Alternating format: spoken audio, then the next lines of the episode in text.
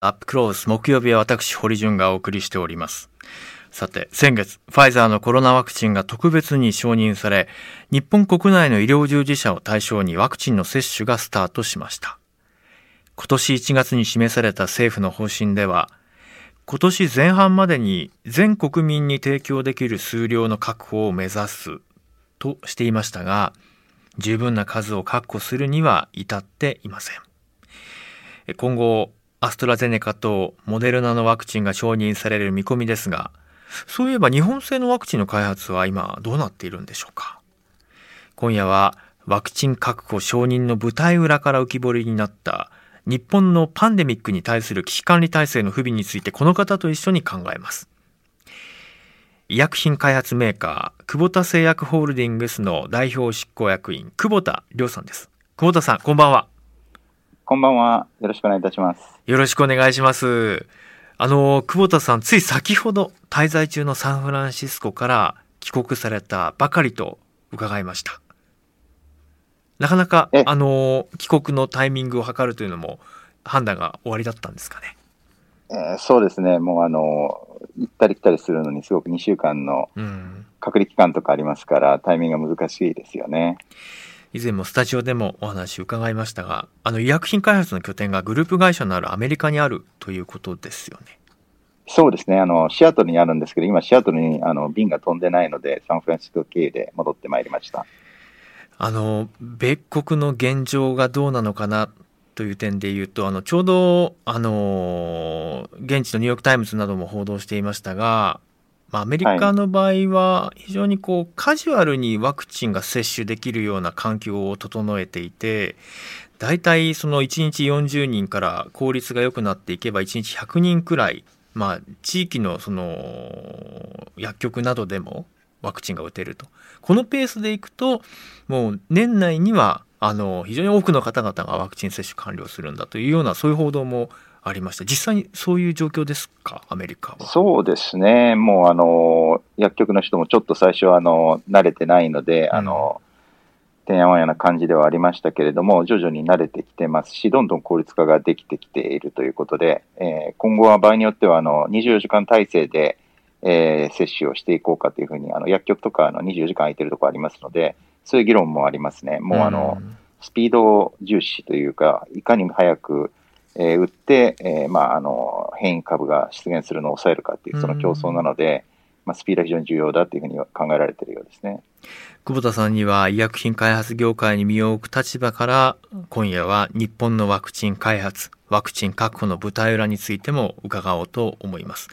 じゃあ一方翻って我々の日本日本のコロナ対策、ね、検査体制や感染予防対策を含めて、久保田さんはどのように評価されていますか？そうですね、まあ、個人的な見解ですけれども、まあ、あのアメリカに比較して感染者、死亡者数が非常に少ないという状況は良かったと思います。でまあ、それはでも、まあ、あの国民性ですね、うん、皆さんがマスクをしているとか、やっぱりあのあとはあのもちろん海外からの渡航制限を、うん、えー、まあ、かなりあの積極的に実施した、そういうことが、えーまあ、大きく影響して、今の結果に至っているのだと思います。うん、検査の体制に関しては、いろいろ課題も指摘されていますが、久保田さんはどのように見てますか？そうですね、まあ、アメリカとかですと、やっぱりあの大学にあのリアルで通うためには、週2回とか3回とか、あの学生みんな PCR 検査受けながらあの行ったりっていう状況があって、自由に PCR 検査があの国費で受けれるようになってるんですね。ですから、できれば日本でも、あの、もうちょっとですね、あの、アクセス、PCR 検査に対するアクセスが良くなれば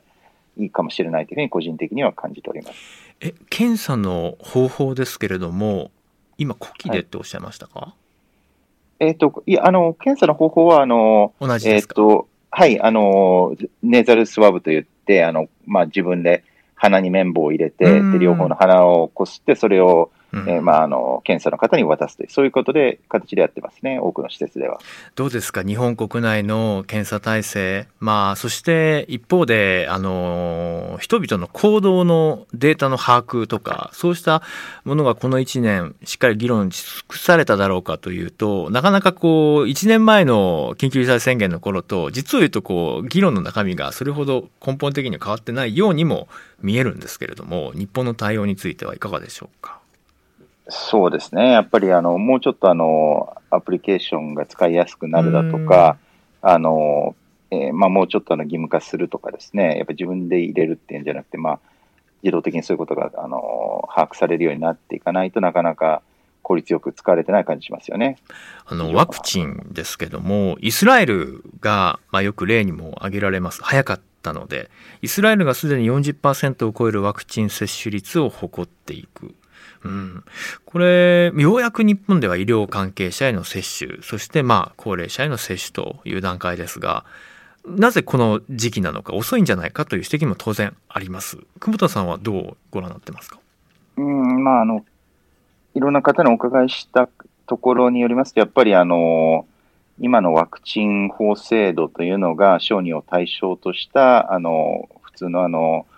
平時のワクチンのあの接種に、えー、まあ、特化しているというか、そういう、ですから、有事に対する法整備が十分できていないっていうので、あの、まあ、困難を極めているという話であったりとか、まあ、あの、なかなか日本では、あの、ワクチンが開発されていないので、他の国で作られたワクチンがやっぱり自国優先ということで、なかなか日本に入ってこないということもありますよね。あとはまあ、イスラエルなんかは自国民でのその、まあ、医療情報を提供する、そのワクチンがどのように、あの、なんて影響を及ぼしていくかということを提供するという、まあ、そういう研究契約を結んだ上で早めに手に入れてるという、まあ、ある意味、あの、賢い方法で、あの、そういう、まあ、あの、クリエイティブな方法で、まあ、かなり早い段階で海外のワクチンを入れることができてますから、まあ、いろんな工夫をしていかないといけないんだろうなというふうに思いますね。ちなみにそのパンデミックを想定したこの有事法制とは一体何なのか、このあたり少し解説していただけますか？まあ、あの私もその有事法制に関して詳しいわけではないんですけども、今ない法律ですから、ただあの、やるべきことというのは、やっぱりこの、なんて言うんでしょうね、あの、もっとワクチンを打てる人っていうのを、うん、えー、まあ、非常に増やさなければいけないと、薬局にいる、まあ、あの薬剤師のテクニシャンの方とかが打てるようにするとか、うん、まあ、あるいは、あの、えー、それ以外だとですね、例えばあの今、病院なんかは、日本はあの入院できる病棟数がすごく多いと言われてますけども、えー、中小病院であったり、まあ、あの専門家がその感染症の専門家いない中小病院であったり、あるいは慢性疾患病棟が多いということで、実際にこのような緊急性を要するパンデミックに対しての病棟っていうのがやっぱり足りてないので、非常に少ないあの数で、こういうあのまあ、逼迫してしまうと、医療制度が逼迫してしまうということになっておりますから、そういうものも、あの、有事には、えー、まあ、切り替えれるような方法、まあ、そういう病院をより集約していくとかですね、専門家を要請する、そういうことをやっていかなきゃいけない、そういう法整備を作っていかなきゃいけないというふうに思いますね。これそのこうした今のような有事に対応するためにも平時の段階できちんと構築しておかなければいけないその構造的な課題というのがありますよね。ですからね、ねこの今の波をなんとか乗り越えた後に求められる対応というのはまあ、非常にこう山積したままだと思います。あの一方でワクチンの数に関しても、えー、議論を呼んでいます。必要な数だけ確保できていないのではないかと。まあ、河野ワクチン担当大臣も、まあ、速やかにと、えー、そして分かり次第ということは会見で強調していました。久保田さん、これワクチンの数がまあ適正なのかどうかということも含めてどうご覧になってますか？まあ、あの、多く早く、あの、手に入れるっていうことは大事ですよね。でも、あの、さらにその、ロールアウトというか、実際に接種していく、ロジスティクスが一番、あの、時間がアメリカでもかかってるんで、そこが、あの、心配にはなるとは思います。ただ、あの、やはり、あの、まあ、なんていうんですか、それぞれが自国優先でワクチンを確保しようとしている中で、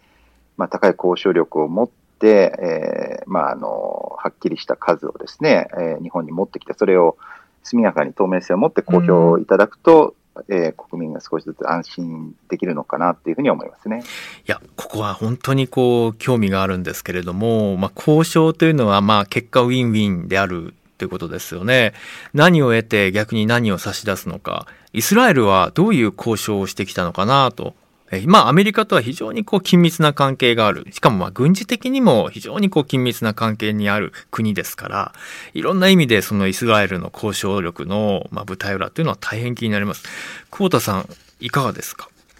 まあ、イスラエルはやはりあのね、結局どういう契約をしているかということを国民にあの公表しなければいけなくなったぐらい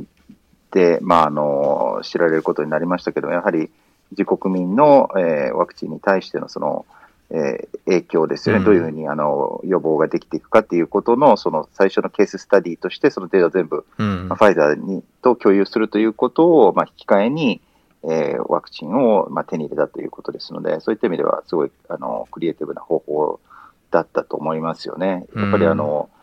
バイオテロを想定したり、こういうパンデミックを想定したり、いろんなことを想定して、えーまあ、そういう準備をしている、えー、国っていうことだと思いますね。うんいや、ここあの、僕はこの番組でも再三言っているんですけど、まあ、公共の福祉と、まあ、その個人の自由のバランスが、まあ、僕は本当にフラットな場で議論するべきだなと思ってるんですね。ただ先ほどのワクチンの追跡の、はい、あのコロナの感染の追跡アプリ一つとっても結局使い物になってないじゃないかとかですね、はい、まあ民主国家であっても韓国や台湾のようにある程度匿名性を担保したデータを、まあ、自治体や国の方でも共有しながら適切な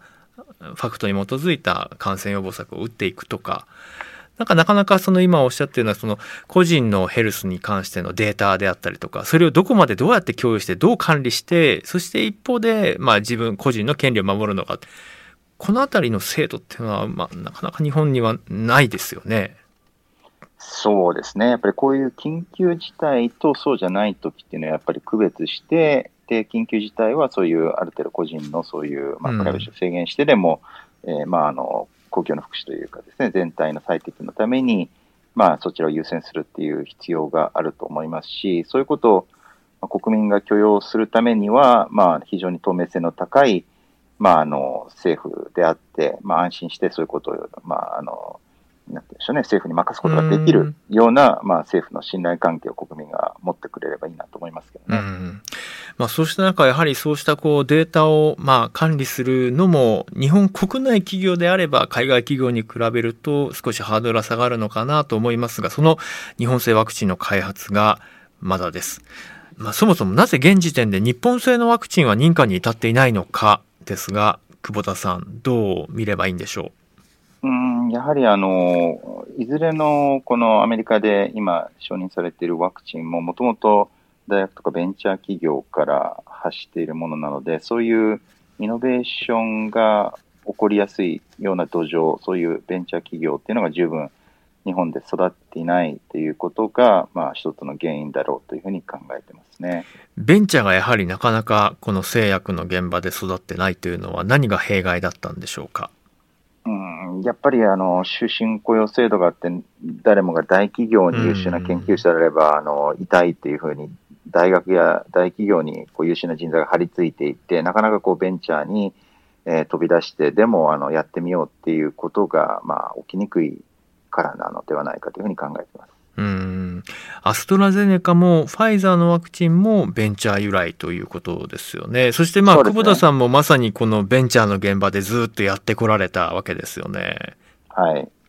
やはりこのベンチャーの中でこの製薬に携わるというのは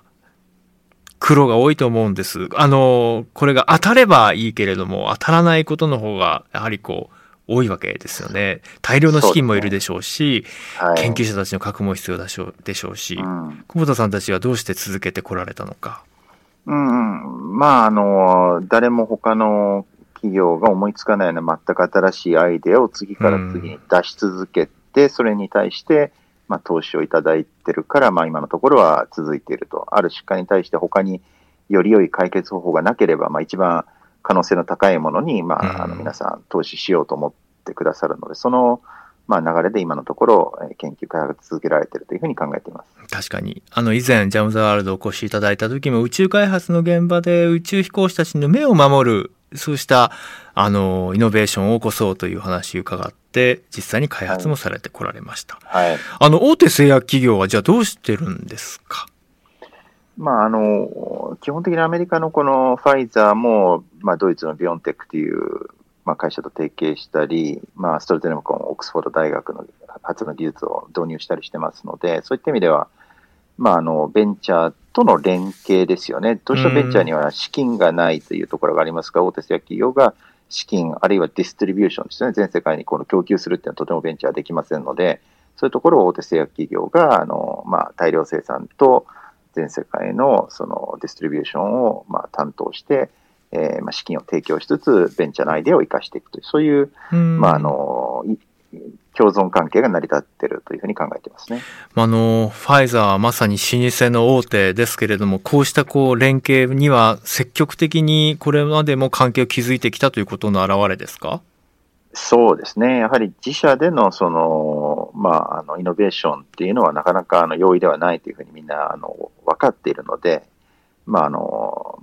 ある一定比率のイノベーションを外部に、えーまあ、委託すると、そういうことを、まあ、積極的にやっているという状況ですね。日本の大手もあの買収なども行いながらグローバルに、まあ、その展開をということで進めてきたと思うんですが、やはりどうしても比較してしまうところはあります。決定的な違いは何でしょうか？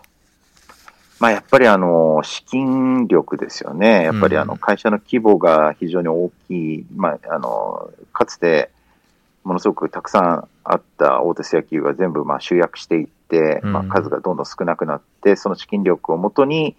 えーベンチャー企業の一番いい技術を取り入れると、まあ、資金力と目利き力っていうのを高めてきた結果、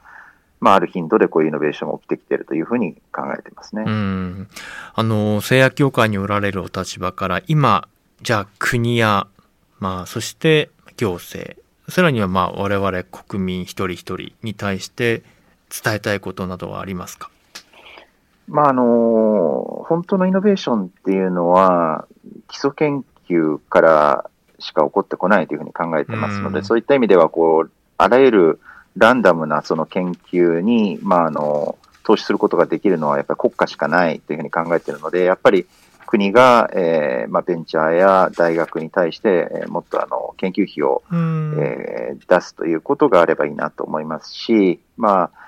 まあ、このように現在の状況を今回のあのコロナワクチンのことを見ても分かるように、やっぱり欧米でさまざまな今、最先端医学がうん。行われているという事実はありますので、やっっぱり研究者の方に広い視野を持っていただくためにも、まあ、一度は海外に出て、まあ、どのようなあの形で研究開発が行われているかというのを、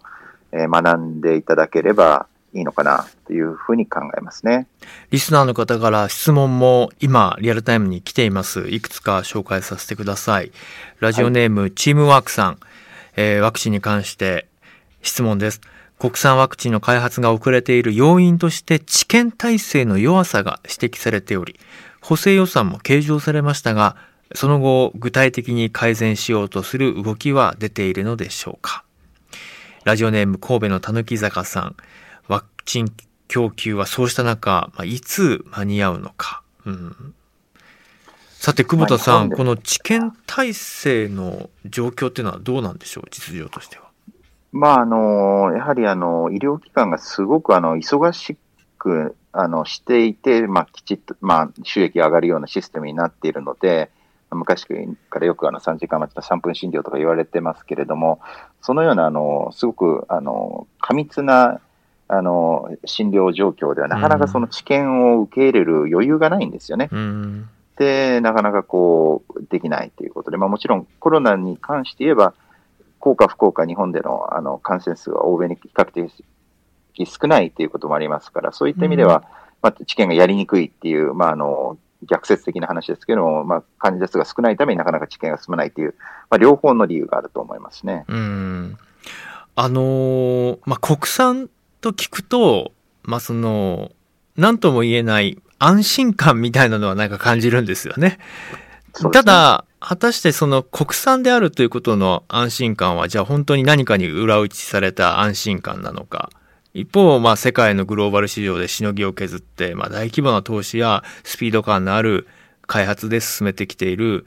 外国製のワクチンのじゃあ信用度と比べるとどうなのかっていう、まあ、国産振興っていうのはあると思うんですけれども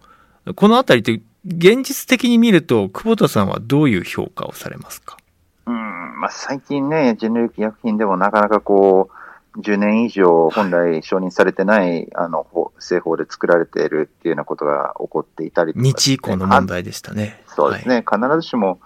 日本の製薬企業だから安心っていうことがない残念な状況にはなりつつあるというふうに思いますね。うん、ただやっぱりこのワクチンなんかがこうパンデミックで必要になった場合は、各国、やっぱり自分の国のワクチン、製薬会社は自分の国の国民に優先的にまず、うん、えー、まあ製造、販売するわけですから、そういった意味では安全保障上もですね、日本の国産ワクチンっていうのが作れる体制にしておくというのは非常に重要だというふうに考えますけどね。いや、そうですよね。これはもう国防安全保障の分野にも関わってくる話ですから、それこそこういう研究開発分野へのきちんとした積極的な財政のあの投資というのが必要。うん、それはよくわかります。あの、現状のワクチン接種についてもお話を伺っていきたいんですが、あの、こういう議論も与党内からありましたよね。あの、確保できるワクチンの数が足りていないので、2回接種を1回にしようと。こういう案の検討というのも報道されました。これについて久保田さんはどうご覧になってますか？まあ、あの本来、やっぱりあの医薬品っていうのは、その回数が決められているのであれば、その回数、やっぱり使うっていうのは非常に重要なんですよね。あのその薬効を保証するためにも。うん、ですから、まあ、あの2回っていうのをあの基本にするべきだと思います。ただ、その2回目っていうのとの間隔が空くということで、あの、なんていうかな、あの、その、とりあえず1回目をまず打とうという考え方はあるとは思うんですね。で、その時にもやはり、あの、リスクが高い方に関しては、まあ、あの、間隔を空けずに、その予定通り3、4週間で2回目を打つ。で、まあ、あの、より健康状態が良くて、年齢の若い方であれば、まあ、あの、1回目を打って、で、まあ、あの、なるべく早く2回目を打つけれども、それほどあの少し間隔を待っていただくということは、もしかしたらできるかもしれないなというふうに考えますね。もし日本国民全員が、まあ、必要な対象に2回接種していくとしたら、どれぐらいかかるものなんですかね、現状ですと。まあ、1年半ぐらいじゃないかっていう方がいらっしゃいますけれども、これ始まってみないと何とも言えないですけど、ちょっとその、期間であの終わるのかなっていうのは思いますね。ぜひそのあの接種状況とか、どれぐらいのスピードであの接種されてるかを、まあ、あの今後、公表されるようになっていくといいなというふうに思いますし、ぜひあのメディアの方にはそれをあの調査報道していただきたいなというふうに思いますね。あのメディアの話がありましたけども、私もメディアの中で発信する中で、一つ、まあ、いろいろこう注意を払いながらが、やはり副反応の問題ですよね。で、これもどう伝えていくのか、でもかえって全体の利益を損なうような一方的な情報発信になってはいけないし、でもリスクがあるのであればそこもきちんと伝えなきゃいけないし、と、いろいろこう文言もあれやこれやこう吟味しながらなんですが、この副反応への不安を訴える声、これに関しては、久保田さんはどのような意見をお持ちでいらっしゃいますか？まあ、あの今回あの、コロナに使われているワクチンはもうすでにアメリカでも1億人以上の方がもう使っていて、それで、まあ、その大きな問題が報道されてはいない状況ですので、そういった意味では相当安全なワクチンであると。で、有効性も、例えばインフルエンザワクチンなんかに比べてはるかに有効性が高いですから、そういった意味では、あのリスクベネフィットを考えた上でも、あのまあ、打つべきだというふうに思います。ただ、えー、副作用ある頻度では必ず起こってまいりますので、うん、そういった方にはまあ最大限の保証して、そのまあ、あの治療、あるいは、えー、その方の,、えーまあ、あの状況を改善するように、まあ、あの全力を尽くすと、そういうことの両方でやっていくしかないんだというふうに考えます。緊急事態宣言の解除が延期の方向で政府は検討中と。あの、日本医師会なども延長をお願いしますという、まあ、そういうメッセージも発信していました。久保田さんはどのように考えてますか？そうですね。まあ、あの、緊急事態宣言疲れが出てきてるというふうには言われてますけれども、やはり、まあ、ワクチンが行き渡るまでは、やっぱり行動制限が唯一の感染拡大を抑える方法ですし、まあ、多くの国民も今のところは安全を優先してほしいという方も多いですから、まあ、あの延長するのはやむを得ないのかなというふうに思いますね。うんあの久保田さん、もうこの1年、本当にこうコロナが世界的にこうパンデミックで次々と人々が、まあ、あの非日常を迫られ、まあ、命を落とし、一方で薬品開発の現場では、そして医療の現場では最前線で格闘が続いてきた。あ関係者のお一人としてはこの1年をどう過ごしてきたのかそしてそのより良い未来を作るために今こそ何が必要だと思われるのか最後にメッセージをください。うんまあ、本当あの、今回ほどですね、あの、国民全員がこう医療とかに関して注目したことはなかったんではないかと思いますので、これを機に、えー、国民一人一人が自分の健康について、えー、考えて、で、より良い制度を、まあ、日本の中にあの作っていってほしいなというふうに感じますね。特にこういうパンデミックっていうのは必ずまた来るものですから、日本はあの地震などの災害などに関してはものすごく迅速に素晴らしい対応ができるあの国でありますので、まあ、あのパンデミックに対してもそのような国になっていけるというふうに信じておりますので、そういうふうになってもらいたいというふうに、え、考えております。ありがとうございます。えー、今夜は久保田製薬ホールディングス代表執行役員久保田亮さんにお話を伺いました。いや、あの、アメリカから帰国した直後にご出演ありがとうございました。こちらこそどうもありがとうございました。堀潤です。えー、今日はワクチンの現状について久保田さんにいろいろお話伺いました。あの、その対話の中でもお伝えしましたが、まあ、ワクチンはね、もちろん必要なんですけど、そもそも、なんでこれだけ病院があって、本来あの、感染者の数が欧米に比べると少ないにもかかわらず、医療が実質的には崩壊してるんじゃないか。なぜこれだけ自宅待機の方がいるんだ？調整中の方がいるんだ？まあそういったこうツイッターの声もありました。全くおっしゃる通りですよね。うん。なので、僕はあの、こういうこう医療の問題っていうのもそのまま政治の問題の関心の低さとかやっ、ぱ政治参加の低さというものに、まあ、こういう時にやっぱりこう聞いてしまうんだよということを改めて実感しています。うんえー、一方で、じゃあその政治が、ね、変われば何か全て良くなるのかと問われると僕はそれだけでは不十分だなと思っています。あのまあ、それちょっと遠いのかもしれないですけど、今起きているこうミャンマーのことなどにしても、やはりあの、関心があれだけのことが起きていながら、僕からしてみると、すごく不満があるのは、もっとメディアで取り上げられてもいいんじゃないかなって思いますし、あの、もっと身近なところで、すごい大変なことになってるよね。あ、そうだよね。で普通にこう会話をするべきことだなと思ってるんですね。もうジェノサイド虐殺と言ってもいい状況が起きているのででこれだけ日本人に向けて日の丸を掲げて現地の市民の方が助けてほしいと言っているのにいやそうしたことにこう目が向かないっていうのは一体私たちは何を見ているんだろうかと思うんですね。ですからまあ結局やっぱりこう自分の半径5メートル以内の足元をこう見ているのかなと。まあだからこそこう平時の際に話し合わなきゃいけないもの少し厄介なこととか少しあの忍耐が必要なこととか少しあの知恵を出し合うのにはまあ随分勉強も必要なこととかそうしたことがどんどんどんどん後ろに後退していってうんまあその結果例えば本来整備するべきものがいざとなった時に整備されていなかったりとか本来であればここは、えー、効果がいつ出るのかはわからないけれども未来を作るんだという思いで淡々と様々な基礎的なことを重ねていったりとかっていうことに対応できる社会なのかなと思いますね。うん。で、もちろんその国際社会、国際情勢で起きていることというのが全く別の知らない世界の話かというと違いますよね。あの、ミャンマー、はじめ東南アジア、そしてあの海域というのは日本の安全保障にとっても非常に重要な地域ですし、えー、日本の貿易に関しても非常にこう大切な地域でもあるし、えー、そしてまあ、とにもかくにも同じ、ね、人類、同じね、あの民主国家としての同胞としても、